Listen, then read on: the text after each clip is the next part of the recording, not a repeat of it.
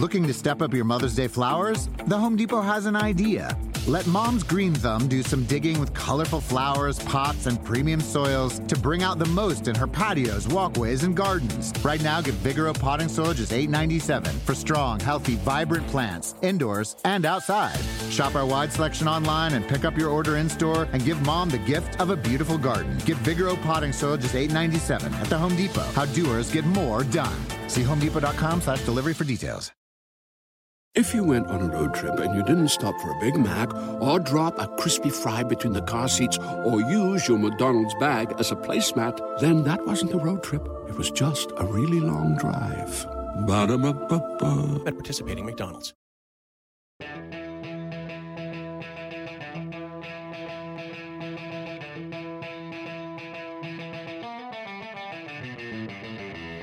Hey everyone, Matt Straub here. Welcome you to the Roto World Baseball Podcast. It is the very end of July. The MLB trade deadline is almost here. This episode's dropping on July 30th. The deadline, of course, July 31st. We already have a couple trades to discuss, plus some recent significant fantasy baseball trends. And George Bissell is here with me today. George, let's start with a pre deadline trade. The Mets, of all people, getting Marcus Stroman from the Blue Jays. Stroman has a 296 ERA, 1.23 whip, 99 strikeouts in 124 and two thirds innings this season. A little strange that the Mets got him. There's a lot to say about that. But in terms of fantasy relevance, I mean, this feels a little bit like a lateral move to me and one that isn't necessarily going to really uh, affect his numbers a ton. Do you want to make a case aside from that? Yeah, so there are two factors at play here with Stroman. I think one, the shift to the National League is obviously beneficial. Moving out of the American League East and some of those bandboxes is going to help him. He's been good from a run prevention standpoint. He's allowed three earned runs or fewer in seven consecutive starts dating back to mid June. So there's a lot of things to like in his profile, but the variable that I worry about, and this is something that uh, Rob Silver, one of my, my good friends on Twitter, uh, writer at Baseball Prospectus, talked about. You know, he's a guy with a you know close to 60% ground ball rate. He doesn't Right. strike out a ton of guys, and the Mets are not a good defensive team. I don't know how much fantasy owners out there have watched the Mets defensively, but they've had some problems defensively. So this doesn't feel like a good mix between his skills and the Mets defense, and I think that could be problematic for him. That could lead to a little bit of inflation in the run prevention department. So maybe that is offset by the switch over to the to the senior circuit, but. I'm a little bit concerned. I just don't think this is a great fit for the Mets. Uh, as good as Marcus Stroman is, as much as I like him, I, I'm a little bit concerned about it. Yeah, I think I think you summed it up well. Though, it- you know, the benefits of moving out of the AL East uh, could could be offset by that Mets infield defense. But I don't know if we're going to see a dramatic difference either way for Stroman. Another trade that the Blue Jays made was dealing Eric Sogard to Tampa Bay. Uh, Sogard's having a decent uh, pretty actually pretty valuable season in a lot of ways and does have some deep league relevance. We'll talk about that in a second. However, what I want to talk about first is this opens up a spot for Bo Bichette, who is going to get a look for the Blue Jays. He is hitting 290 with eight home runs, 16 steals between Double A and Triple A in just 59 games. Missed some time with an injury. He's, as of this conversation, 27% rostered in Yahoo leagues. George, how confident are you that Bichette could be a bona fide asset in shallower mixed leagues? I won't go as far as I, I would have with a guy like Keston Hiura, someone we've talked a lot about on the podcast and over at Roto. Do you want to talk about you want to talk about Hiura some more right now? I'm always down to talk about Hiura. it's a, it's a similar skill set. It's not a, a perfect match. I think there's a little more speed upside with a guy like Bichette, and I think there's going to be a little bit of a longer adjustment period with Bichette than a guy like Hiura.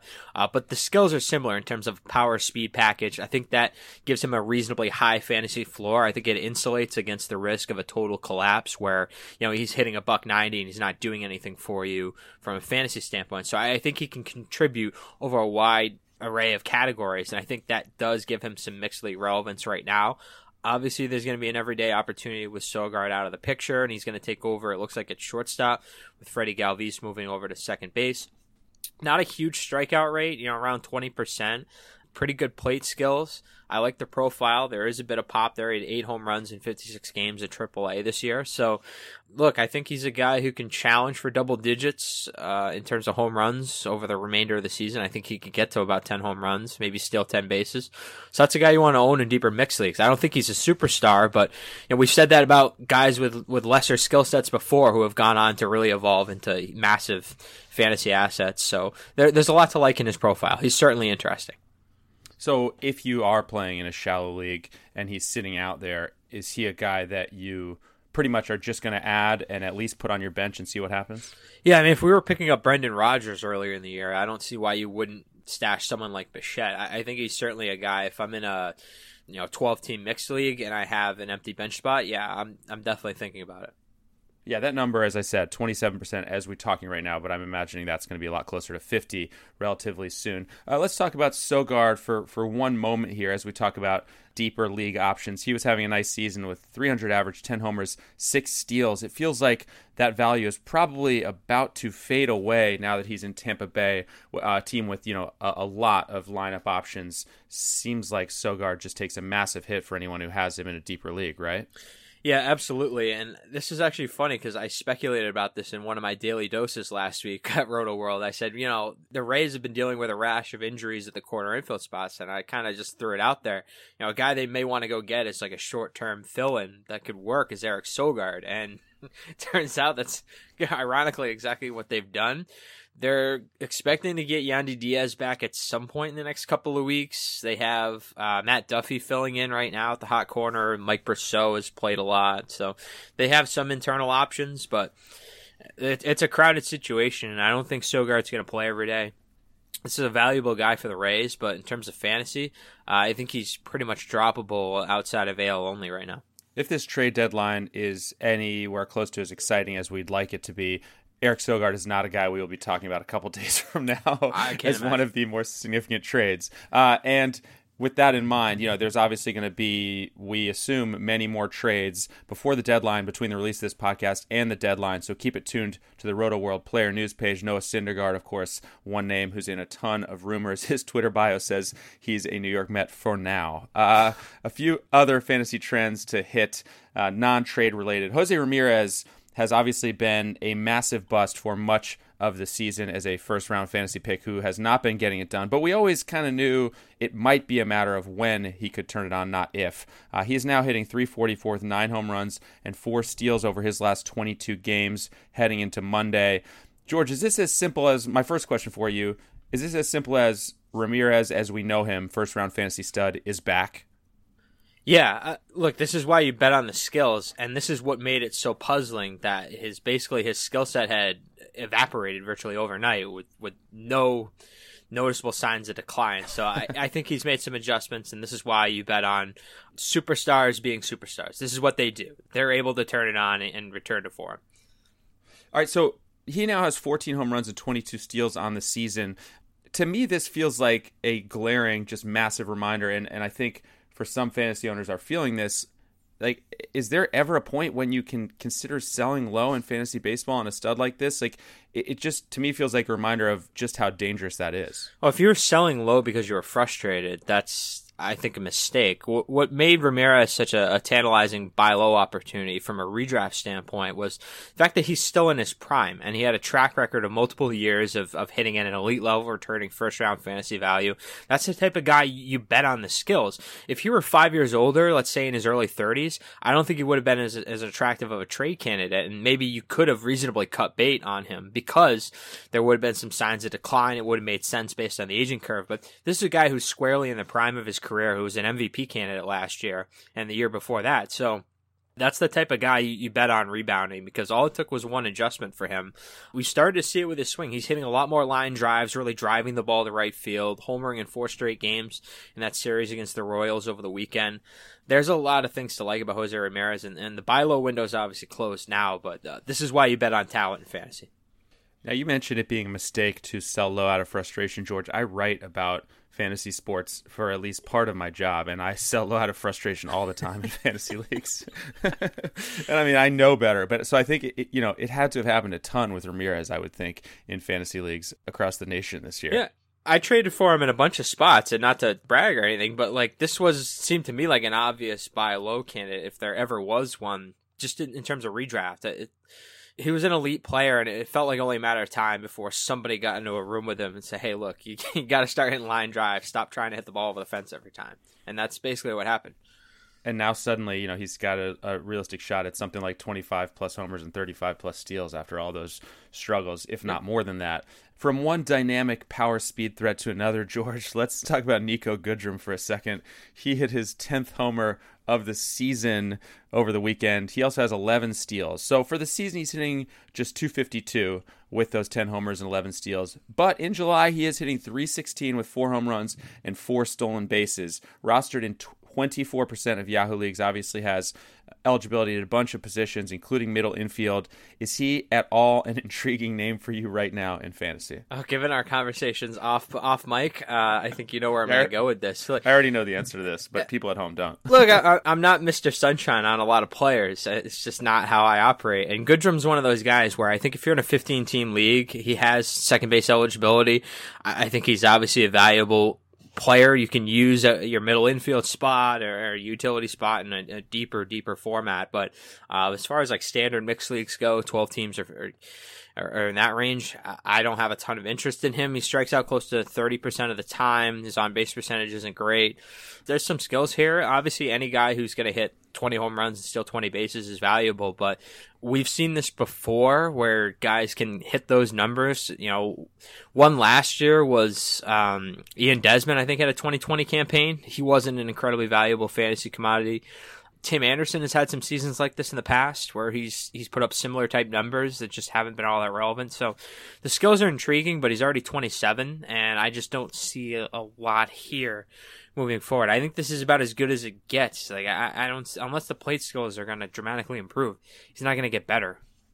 And the other thing is, I mean, that streak I mentioned, 316 with four home runs and four stolen bases in July is nice, but you can't pick him up and expect to get that for the next month. It's possible you pick him up and then he just struggles for the next month. That yeah. that could just be an isolated hot streak that we've already missed. Yeah, chasing stats is one of the traps that we fall into. I think as a fantasy industry because we're writing about who's performing well. So we're obviously you write about those guys and you're just chasing the stats they just produced, and sometimes they fall off and you end up with nothing. So yeah, that's right. a that's a pretty common thing, and uh, you have to be aware of it when you're you're speculating on guys off the waiver wire. Absolutely. Right, like it's you have to chase stats, but you also have to you know realize that it may not work out. Basically, yeah. This was the thing with Whit Merrifield a few years ago. It was you know, when he first came up and was hitting. It was like, oh, you're just chasing stats if you're picking up Whit Merrifield, and then he stuck around. So there are exceptions to every rule, but oftentimes with waiver wire claims, you probably already missed the best that a guy's going to produce all year. All right, the Reds have activated Alex Wood. He had been out all season with a back injury two earned runs and four and two thirds innings in his debut last year for the Dodgers, a 368 ERA, 1.21 whip, and 151 strikeouts in 151 and two thirds innings. You were not excited about Goodrum. Are you excited about Alex Wood? I know the answer to this one also. um, not really. It's a bad fit between his skills and the park. I don't see this working out really for the Reds. If you're in a once again, if you're in a deeper league, like it's worth it to throw a dart at a guy like this because of the track record. But uh, given mm-hmm. the injury history, the struggles he's had this year, I just I don't see a lot of upside here. I mean, there are a couple other guys that, that I, frankly I would rather be targeting. One of them is Asher Wojciechowski, who I kind of poured some cold water on in the last couple of weeks, but the more I watch of him, the more impressed I am. He has 37 strikeouts in 30 innings over uh, five starts this season, and he's had at least six strikeouts in all five of those starts. So when I look at starting pitchers, I look for strikeouts, and right now he's doing that, and I think that gives him a pretty high fantasy floor moving forward. Uh, it's not going to be a great ERA. I'd expect an ERA closer to four the rest of the way, but I think he's a guy where the Orioles are terrible, and they have no reason to hold him back. So he's going to go deep into games, and he's going to strike people out, and that's a guy you want in, in the current fantasy landscape. And the other one is uh, Elieser Hernandez, who's uh, back into the starting rotation for the Marlins. I hope they keep him there. I've been really impressed by him so far this season. He went four innings in his first start back in the rotation. They're kind of stretching him back out. Uh, 41 strikeouts, only 12 walks in 38 and a third innings. Really good numbers at the minor league level. So if you can strike out over a batter per inning with decent command, and you know he's got to cut back on the home runs he's allowed this year. But if you're not looking at the ERA, I think the skills are good, and I think he's sneaky good in that park in Miami. That's a great pitcher's park. So I like Wojciechowski and Hernandez over a guy probably like Wood if you're looking in deeper format. George Bissell mining for value of these Marlins and Orioles pitchers. Hernandez. Someone rostered- has to eat those innings. I'm telling you, that's where leagues are won and lost. Are guys like that. Well, Hernandez rostered in just three percent of Yahoo leagues. Woj- Wojciechowski, the thirty-year-old, rostered in twenty percent of leagues. We talk about chasing stats. His last three starts: twenty-three strikeouts, three walks in nineteen two-thirds innings, Yeah. a two twenty-nine ERA over that stretch. So he is balling right now, no question about it. You know, Orioles pitchers are weird and scary, but it's definitely an intriguing option, if nothing else. Yeah, he's 30, so there's not a there's no there's no saving him. There's no innings limit. There's go out there and try and blow people away, and that's what he's doing. So give him a lot of credit. The only thing I worry about with Hernandez is a chance they move him out of the rotation when they get a guy like Pablo Lopez back, and they just have a ton of arms, so he's less secure. I think Wojciechowski is a guy I definitely want to go get. All right, well, we're not leaving Miami yet. In fact, we're sticking around here for a minute. We want to talk about Jordan Yamamoto uh, for a second here. We talked about him last week, and we talked specifically about giving him a pass after he got hit hard by the Dodgers. However, over the weekend, he gave up six earned runs in four innings against the Diamondbacks. His ERA has now more than doubled from 159 to 364 over the last couple of weeks. George, are you starting to bail on Yamamoto? Were you in on him as a fantasy option in the first place? Where do you land at this point? I don't think I was ever in in the first place, but that had more to do with the strikeout numbers than anything. We, we've seen his strikeout rate decline pretty precipitously over the last couple of weeks. Since the All Star break, he hasn't had a, a start in which he struck out more than four guys. Now, that's also almost a batter per inning because he's only gone four innings twice and five innings once, so that's still okay. But if he's not going deep into starts, he's not racking up a ton of strikeouts, uh, and he's giving up runs, he's not doing a lot for you fantasy wise, so. Yeah, I think I would pivot towards maybe some other options in deeper formats. You know, the interesting thing with the Marlins is their bullpen. I don't know if we're going to get to it here, but you know, they have a lot of moving parts right now at the trade deadline. They're they're going to be one of the teams that I think the role shift the most over the next couple of days. Yeah, uh, Yamamoto was uh, nearly 60% rostered in Yahoo leagues. That number is down below 50 at this point. So people are starting to bail on him as a fantasy option. Sergio Romo, as you just alluded to, George, has been dealt to the Minnesota Twins. Nick Anderson is a candidate to take over as the Marlins closer, assuming he's not dealt as well. He has some intriguing numbers, especially in strikeouts. He has a 395 ERA, a 1.29 whip but 68 strikeouts in 43 and a third innings as of this recording, 20% rostered in Yahoo leagues. Are you running to add Anderson, walking to add Anderson? Uh, where are you on this Marlins bullpen?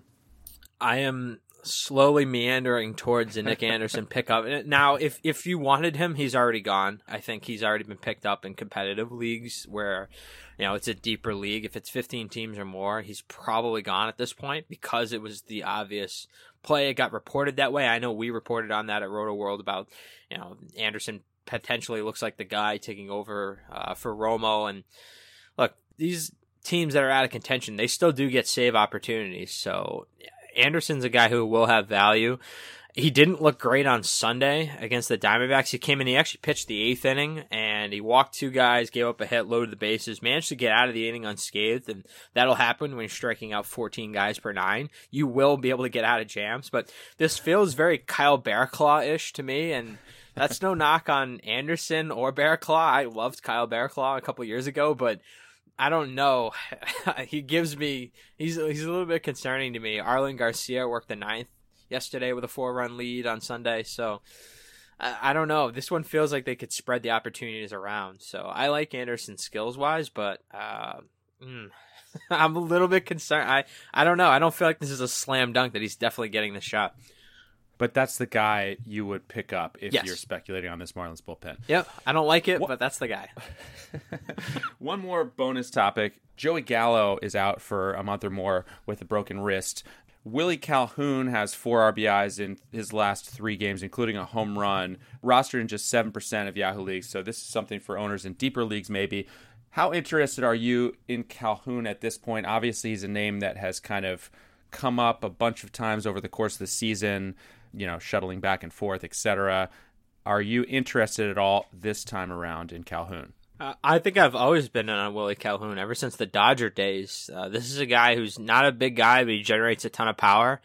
This is basically like the Jose Ramirez starter kit without the speed. So I think there's a lot to like. I, I don't really understand the reluctance by the Rangers to I not give him an everyday role. I, I like I don't understand the decisions they've made, but ever since they started rumbling about sending guys down, Nomar Mazara has started to hit. Rougned Odor has started to hit. Willie Calhoun's come back up and he's been magnificent. So I think they've kind of lit a fire under these guys. And obviously the Joey Gallo injury hurts. That's a crushing blow because he was having a fantastic season. It looked like this could have been sort of the peak Gallo season that we'd all been waiting for, where he really puts it all together.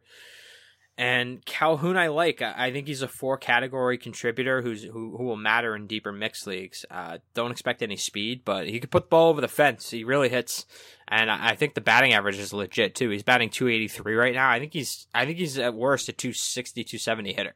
Like I think I feel like the floor is pretty high there as well. So obviously, it's a high bar to clear to be a, an outfield pickup this season in a fantasy league. But mm-hmm. owners in deeper leagues, at the very least, should strongly consider Calhoun, who, as I said, seven percent rostered in Yahoo leagues. That is about it for this pre deadline edition of the podcast. A ton more to talk about in the coming days. Keep it tuned to the Roto World Player news page for all the updates you will need leading up to and beyond the trade deadline. If you want to follow us on Twitter, he is at George Bissell. I am at Matt Straub. And take a moment to subscribe to the show on Apple Podcasts, Spotify, Stitcher, wherever you listen. Please rate and review the show as well. Thank you everyone for listening. George, thank you for taking the time. We'll talk to you soon. Happy trade deadline, everybody.